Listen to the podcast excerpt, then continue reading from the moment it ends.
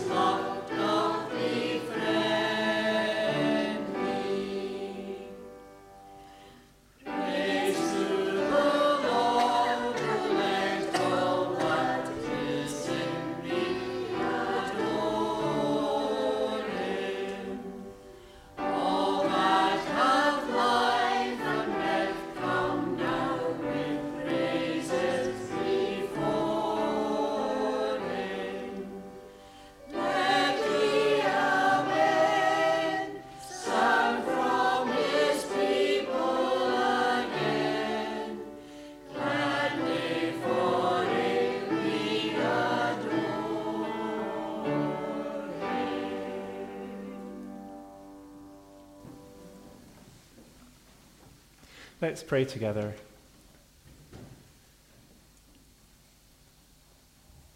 Loving and merciful God, you are worthy of our praise and thanksgiving, for you are faithful in your provision for all you have created, and compassionate and gracious to all who are in need and all who are in trouble. We thank you for the gift of your Son, Jesus Christ, our Saviour, who left the glories of heaven out of your love for us and for the world, to pay the price of our sin and make a way for us to be forgiven and receive eternal life by your Holy Spirit and become your children through faith. Forgive us when we have failed to look to you each day for our needs and for failing to follow your ways or listen to your direction through the prompting of your Holy Spirit. Cleanse us and renew us through Jesus Christ our Lord, who lifts those who have fallen and gives hope and life to all who call on him. Heal us where we are hurting. Unburden us where we are heavy laden. Guide us in the light of your presence and help us to share the good gifts that you have given us to be a blessing to others. Through Jesus Christ our Lord, who taught us to pray, saying, Our Father, who art in heaven, hallowed be thy name.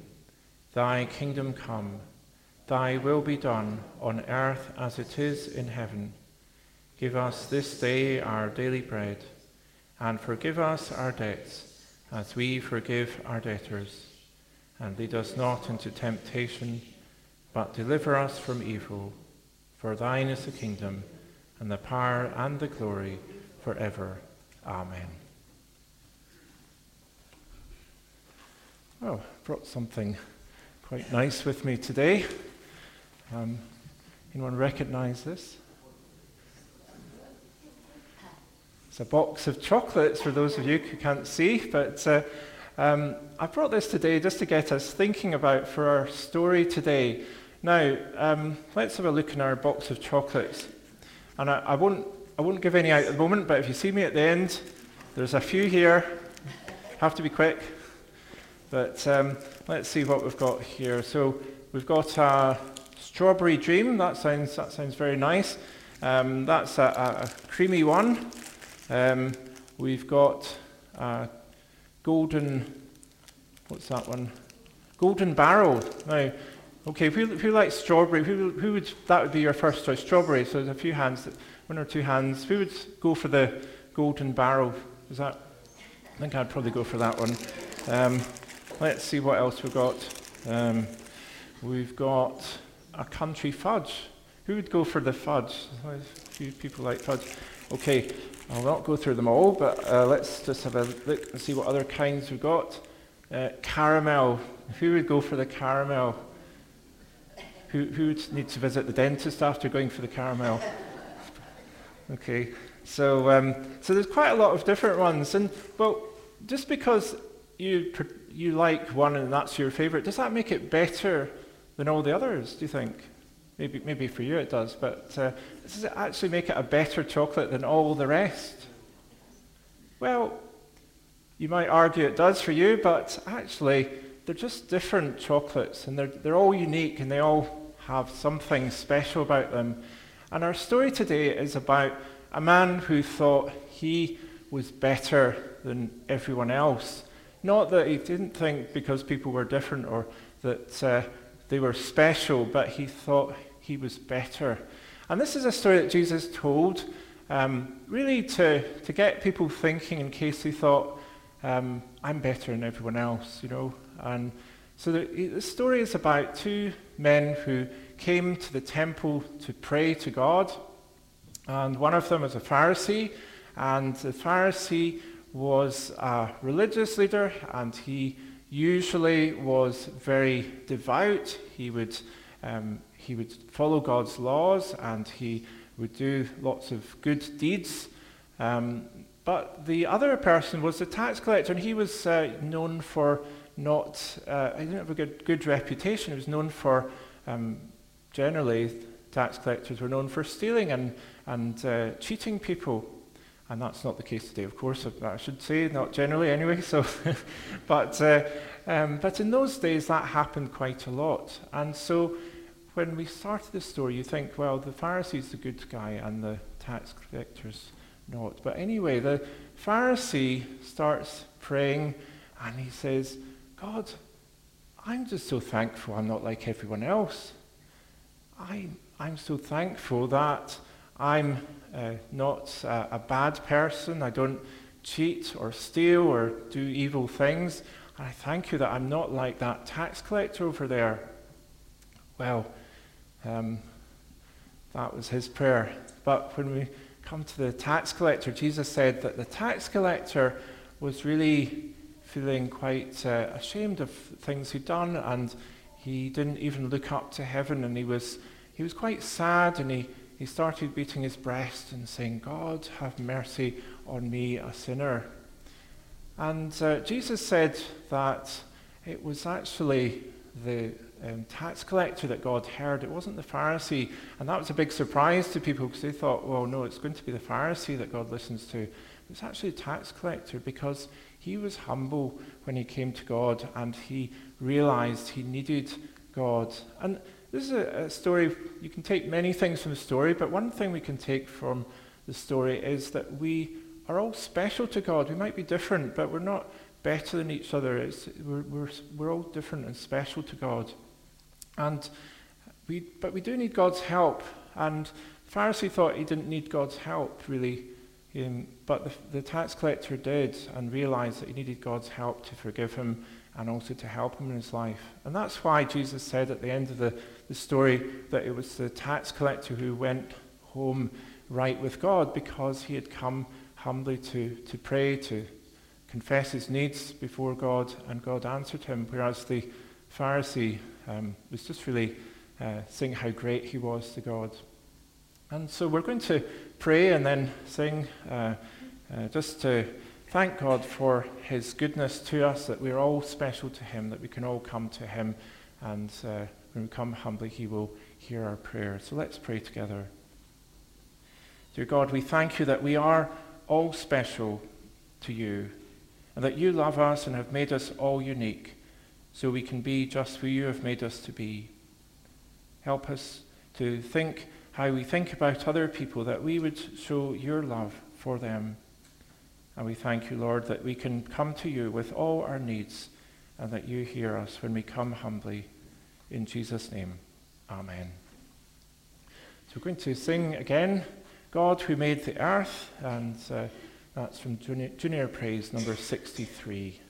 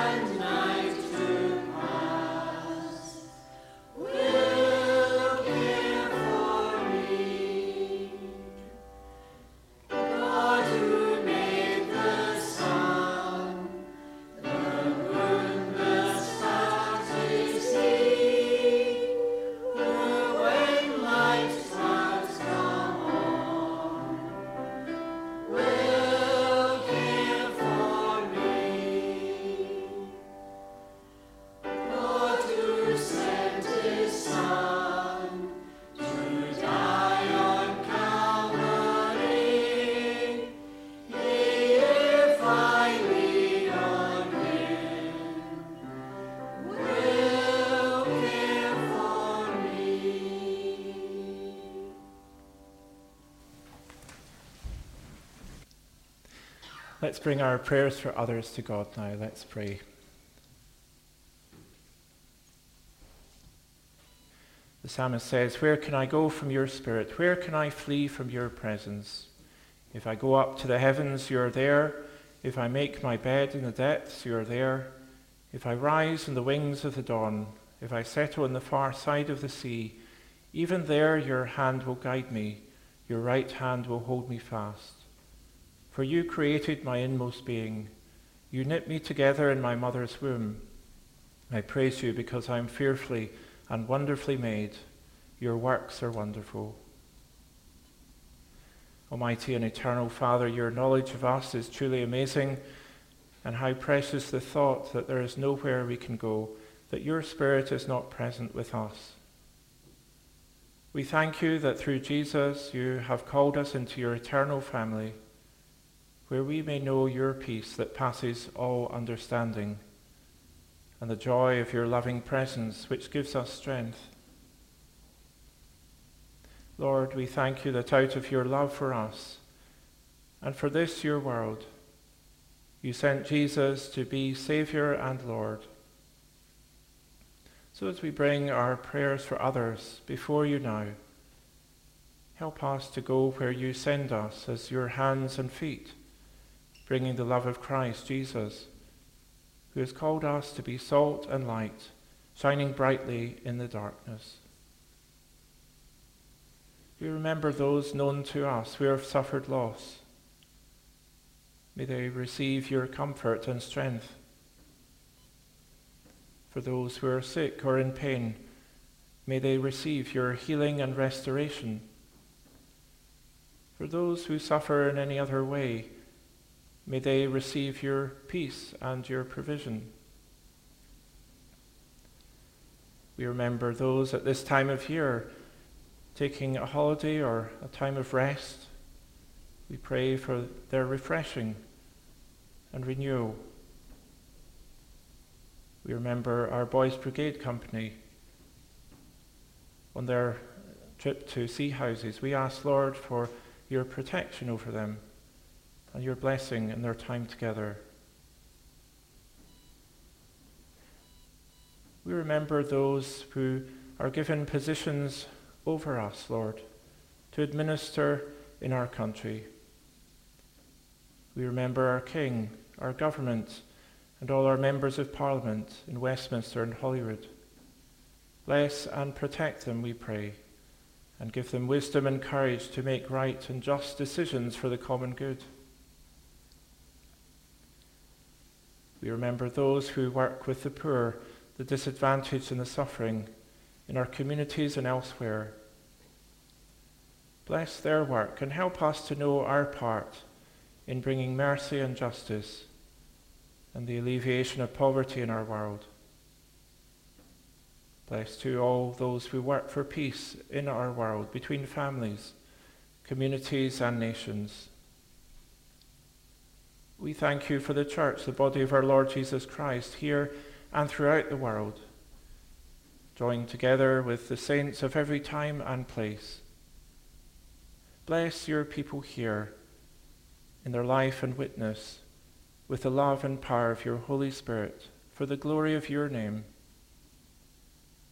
And may we live our lives in thanksgiving for all that you have done, most of all for the life, death, and resurrection of Jesus Christ our Lord, the living and eternal Word of God, in whose name we pray.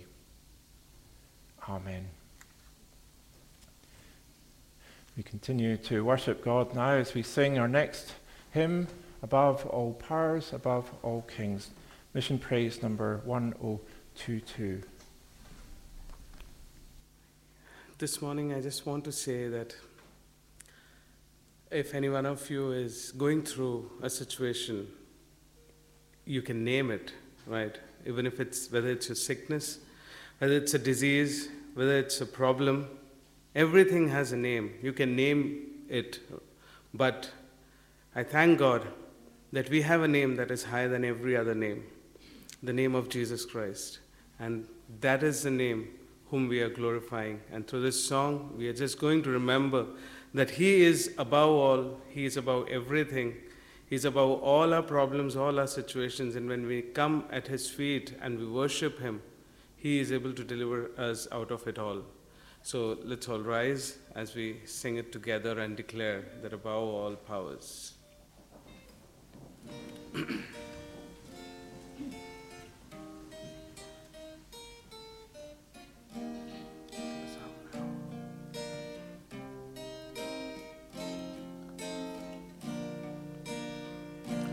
above all powers, above all kings, above all nature and all created things, above all wisdom and all the ways of man.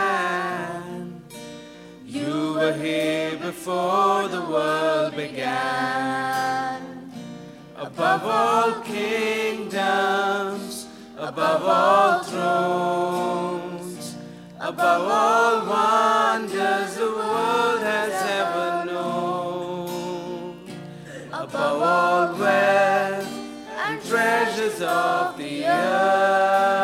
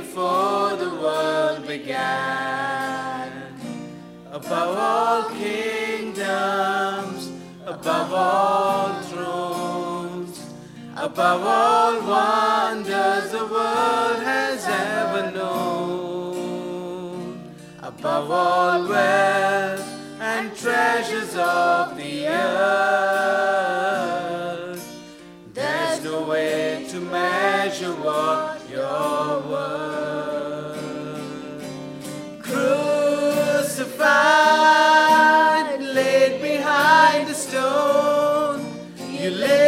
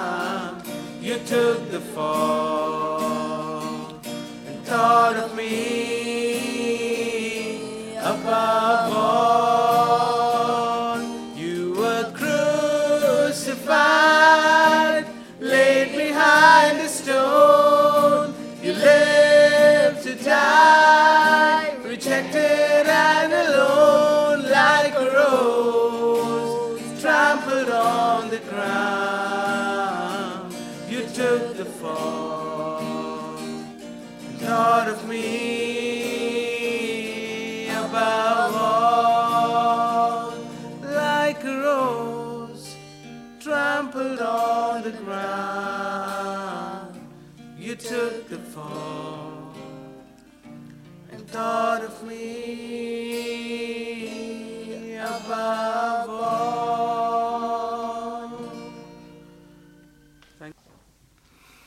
Our readings this morning are from the book of Proverbs, chapter 3, verses 32 to 35, and from the Gospel of Luke, chapter 18, verses 9 through 14. Proverbs chapter 3, verse 32. For the Lord detests the perverse, but takes the upright into his confidence.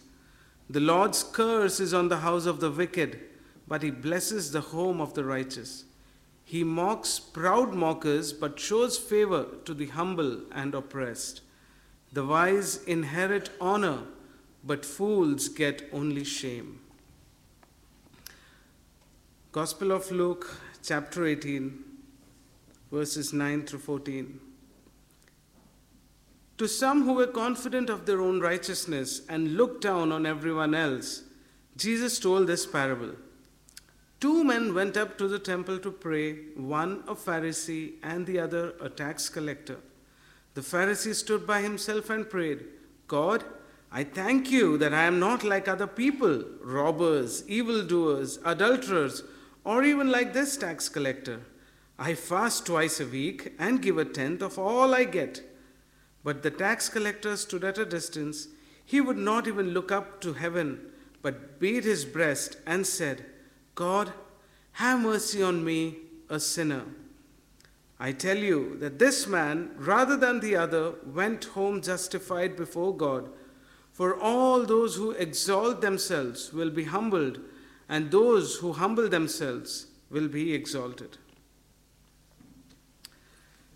We move on to the next hymn in worship.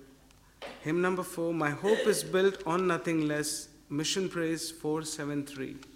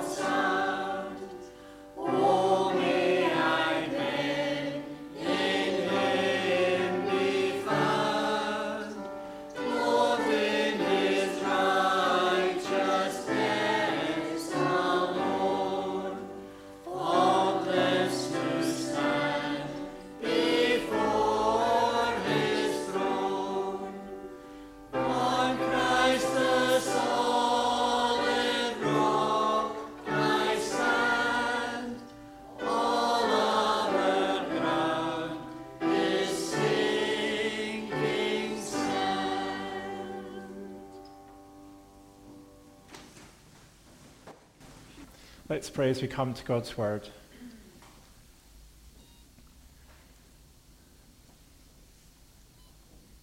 Lord, we come humbly before your Word and we thank you that you have given us such great promises in your Word. We thank you for your grace and mercy in our lives through our Lord Jesus Christ, who is the rock on which we stand. Lord, we ask that you would speak to our hearts and our minds through your word this day, that we may know that we have heard from you, and that we may go encouraged and strengthened, as well as challenged in our faith, to live more closely for you day by day. We ask that you would open our hearts and our minds by your Spirit now. In Jesus' name, Amen. Well, a number of years ago, I remember giving a talk to a church guild meeting uh, on the subject of humility. Now, before you think anything about that, uh, it was the theme of the guild that year. Uh, it was based on the phrase from the Bible to walk humbly with your God. And in the book of Micah, chapter 6, verse 8, the prophet records a question God had for all his people and an answer. And the question is this What does the Lord require of you? And immediately the answer is given to act justly and to love mercy and to walk humbly with your God.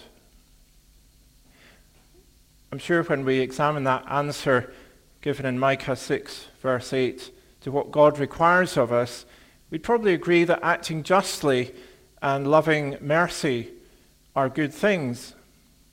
And when we consider who God is as revealed in Scripture, we'd recognize that God is both just and merciful, and his very nature is love.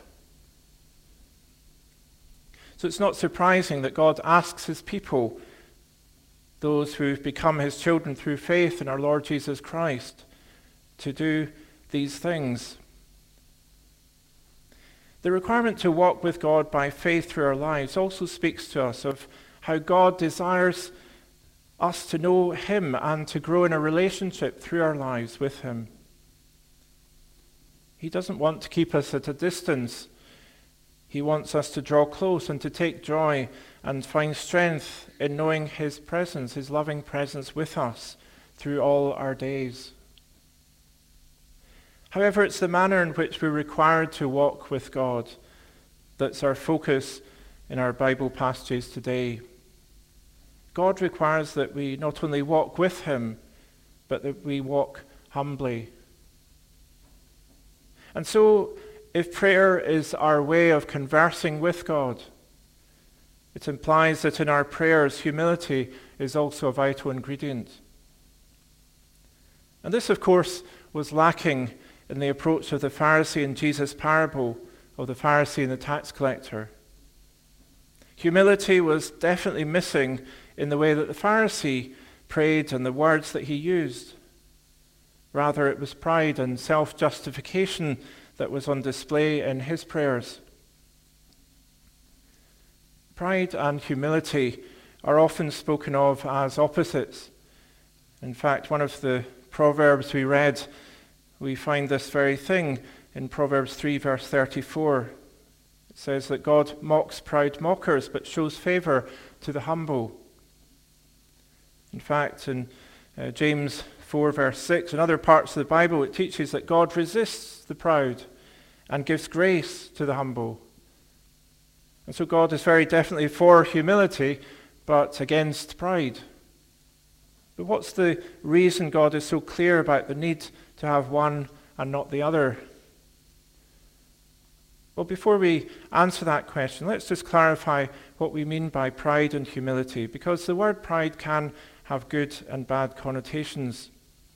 We can, for example, legitimately feel pride in our family or someone's achievements without it necessarily being a bad thing.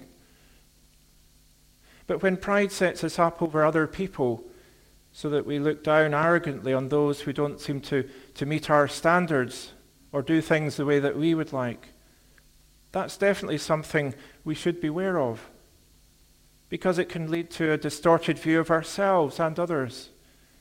It can lead to an exaggerated view of our own importance and abilities. The story is told of the famous boxer Muhammad Ali, uh, who was flying one time en route to a, an engagement. And during the flight, the aircraft ran into severe turbulence and soon was violently shaking. And the passengers were immediately instructed to return to their seats or fasten their seat belts. And everyone complied except Muhammad Ali. And noticing this, a stewardess approached him and asked him to fasten his seatbelt. And Muhammad Ali replied, Supermen don't need no seatbelt.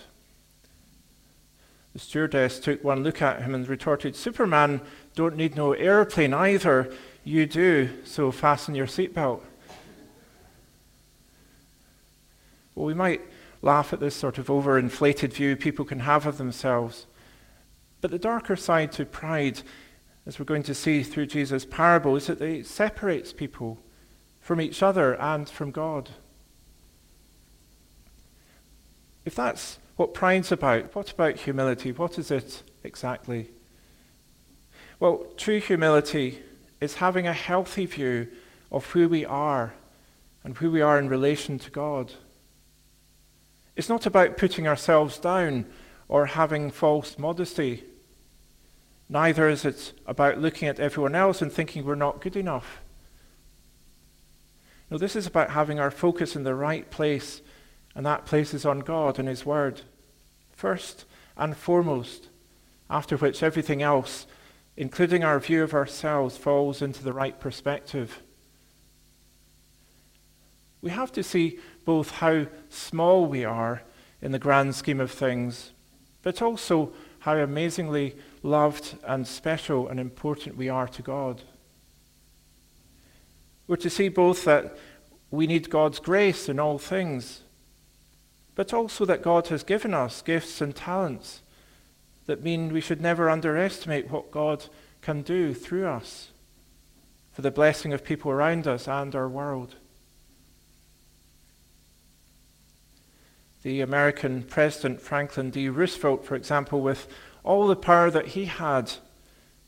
Some would say at that point the most powerful man in the world. He used to do something to help him refocus. He used to have a little ritual with a friend of his, a famous naturalist, William Beebe. And after an evening chatting together, the two men would go outside and look up at the night sky, gazing at the stars. They would find the lower left hand corner of the big square of the constellation Pegasus. And one of them would recite these words as part of their ritual. That is the spiral galaxy of Andromeda. It's as large as our Milky Way. It's one of a hundred million galaxies. It is 750,000 light years away. It consists of 100 billion suns, each larger than our sun. I think the numbers would be bigger today now that they've found out more. But uh, they would then pause, and Roosevelt would say, Now I think we feel small enough, let's go to bed. The psalmist puts it this way in Psalm 8 O Lord, our Lord, how majestic is your name in all the earth. You set your glory in the heavens above. When I consider your heavens, the work of your fingers, the moon and the stars, which you have set in place, what is man that you are mindful of him, the Son of Man that you care for him? You made him a little lower than the heavenly beings and crowned him with glory and honor. You made him ruler over the works of your hands. You put everything under his feet all flocks and herds, and the beasts of the field, the birds of the air, and the fish of the sea, all that swim the paths of the sea. O Lord, our Lord, how majestic is your name in all the earth. But rather than staying in that place of seeing how small we are in the vastness of God's creation, we also need to remind ourselves of how special and important that we are to God. As John 3:16 tells us, "For God so loved the world that he gave his one and only Son, that whoever believes in him shall not perish but have eternal life." And in that well known verse, we have, in a nutshell, the gospel message that God cares for each one of us so much that he sent his Son to be our Savior. And if he did that, it shows how much He values us. Walking humbly with our God rather than living with pride in our hearts, therefore, has a lot to do with where we're looking and how we're, what we're focused on. But let's dig a little bit more deeply into Jesus' parable of the Pharisee and the tax collector. It's a story of contrasts. The Pharisee was, on the outside, highly respected in his culture. He appears very devout in the way he lives, fasting regularly, giving a tithe of his income to God. The tax collector, however, was an outcast in the society at the time. As I'm sure many of you, you know that uh, tax collectors worked for the, uh, the Romans, the enemy occupying force, and many were known to cheat and to steal to line their own pockets and become rich off the backs of the people. But the twist in the story, which surfaces quite early on, is that while the Pharisee's prayer is filled with pride, the tax collector is humble and penitent. So that rather than God being pleased with the Pharisee and displeased with the tax collector following their prayers, as those who were listening to Jesus would have been expecting, it was the other way around. It was the tax collector, not the Pharisee, who, as Jesus said, went home justified before God. And if we examine the, the Pharisee's prayer, it appears to begin well by beginning to thank God. And thanks and praise is always a good starting point in prayer. If you're ever stuck knowing what to pray about, just think of something, even something small, you can give thanks for and take it from there. But very soon, we see that this isn't about thanking God for who He is or what He's done. This is a self congratulatory prayer. God, I thank you that I am not like other people. And so the focus of his prayer isn't really God, it's, it's him. He is the center of attention. And he's essentially worshipping himself and not God. But as he starts to put himself at the top of the pile, proudly boasting how good he is, it inevitably, inevitably leads to a comparison with others. God, I thank you that I'm not like other people, robbers, evildoers, adulterers, or even like this tax collector. And this kind of pride inevitably leads to making comparisons and judging others. In a sense, he's really mocking the tax collector and trying to make out how bad the tax collector is before God. And part of the problem is also that pride leads to self justifying in order to support his viewpoint, the Pharisee goes on to list the things that he's done as if to justify himself to God. I fast twice a week. I give a tenth of all I get. And on the face of it, those are good things to do if done from the right motives. He fasted, if he fasted to spend time praying to God, all well and good. But more likely, as Jesus alludes to in other parts of the Gospels, some Pharisees were only too happy to let others know their good deeds and receive praise from the people around. And so it was motivated often by wanting to be respected rather than for love for God. And giving a tenth of his income to God was what was required, but again, it was something he wanted others to know. Or was it? It was probably something that he would tell others about. And and so, the, rather than just respecting his piety, he would, um, he would keep it, uh, rather than keeping it secret, he would have others respecting his piety. And so, was it really something that he was offering solely to God? Well, we don't know about this. This is just a story of one Pharisee, but Jesus talked often about the Pharisees, how they would display their good works before others. And so the motivation we have to question, given his prayer in this, in this story.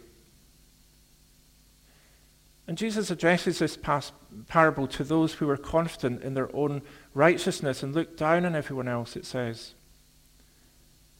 The pride of the Pharisee in the story led to an ungodly view of himself and others.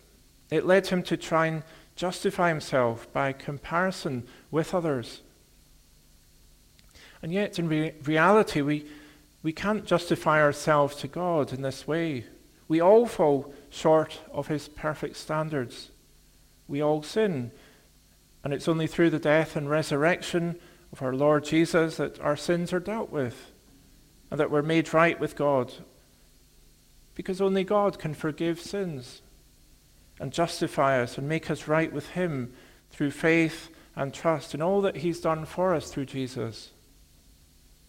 Reeling off a list of our good works and comparing ourselves with others is never the way to please God or make us right with God.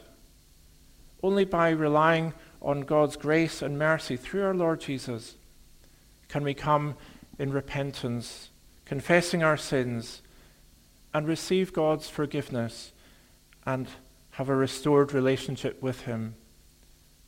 Only Jesus makes us right with God because He has paid the price for our sin. The tax collector in Jesus' parable then comes with the right attitude. Rather than trying to justify himself, he recognizes his need of God's forgiveness and mercy and cries out from his heart, God, have mercy upon me, a sinner. Rather than pridefully reciting his good works to God, as the Pharisee does, he recognizes who God is and who he is and prays accordingly. And because he comes in humility, seeking God's grace and mercy, God is bound to show favor to him because God's heart is to forgive the sinner and to lift up the brokenhearted. The Pharisee's pride and mockery of those around him is a prayer that God can't bless. The tax collector with his honest and heartfelt cry to God is the one that receives an answer, and God justifies him and sets him right again. And so Jesus reveals God's amazing love and grace and mercy for each of us. He shows by the story that uh, through the tax collector's prayer that God's mercy and grace is open to all of us. But we need to respond in humility, recognizing our own need. It's not about comparing ourselves with others or justifying ourselves or judging others. It's about turning our eyes to our Lord and seeing ourselves in the light of His love for us and for all people. The love that sent His Son to die in our place so that we can live forever. For when we begin to see ourselves as dearly loved by God, His love begins to flow out to others so that we can love them too, just as He loves us. And God uses the most unlikely people to bless the world. The very next chapter of Luke's Gospel tells us of a tax collector, not just a story this time, but someone, a real person called Zacchaeus, who became a follower of Jesus and that change in Zacchaeus' life led to a change in that city of Jericho as he gave his riches away to help the poor. And Jesus' disciple Matthew was another tax collector who was inspired to write the gospel, which opens the New Testament, which has been read by millions over the, the centuries. But there was also there were also Pharisees who changed after meeting Jesus. There's hope for the tax collector and the Pharisee. The Apostle Paul began as a Pharisee, fiercely opposed, opposed to the Christian message, and he persecuted the church until he met Jesus on the road to Damascus. God then used him mightily to spread the gospel far and wide, and also inspired him to write letters to the churches, now part of the New Testament, again, which continues to be read by millions. Jesus' parable of the Pharisee and the tax collector then encourages us to walk humbly with our God, to see ourselves and others through the lens of God's love and grace, and always to pray honestly and openly from our heart. For those are the prayers that God hears and loves to answer. Amen. Let's pray together. Lord God, we thank you for your word and the way that you teach us through it. And we thank you for this story of the Pharisee and the tax collector. And we thank you for the, the, the grace and the hope that there is in it, that uh, whatever our past, whatever we've done, we can come to you if we come humbly and know that you will hear us. We thank you that uh, you do change people's lives, that even Pharisees and those who are opposed to you came to know you. And we thank you, Lord, that uh, today we can still see your transforming work in people's lives. We ask that uh, you would strengthen us with your hope this day and help us to know that we can come to you in prayer with all that's on our hearts, that we can come to seek your forgiveness and your guidance and your provision for us. Gracious God, you are the Lord of creation and the lover of our souls. You have given us everything for our good, and most of all, the gift of forgiveness and life forevermore through our Lord Jesus Christ. And so we ask that this day you would accept our gifts and our service for the work of your kingdom and the advancement of the gospel, which brings life and wholeness and freedom through Jesus Christ our Lord, in whose name we pray. Amen. We close our time of worship with our final hymn this morning, Before the Throne of God Above, Mission Praise number 975.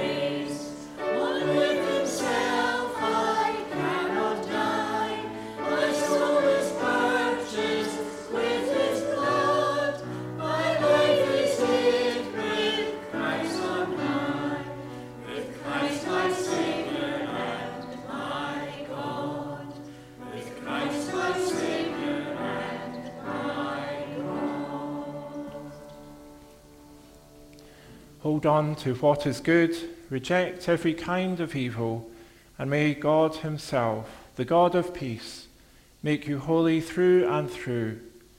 May your whole spirit, soul, and body be kept blameless at the coming of our Lord Jesus Christ.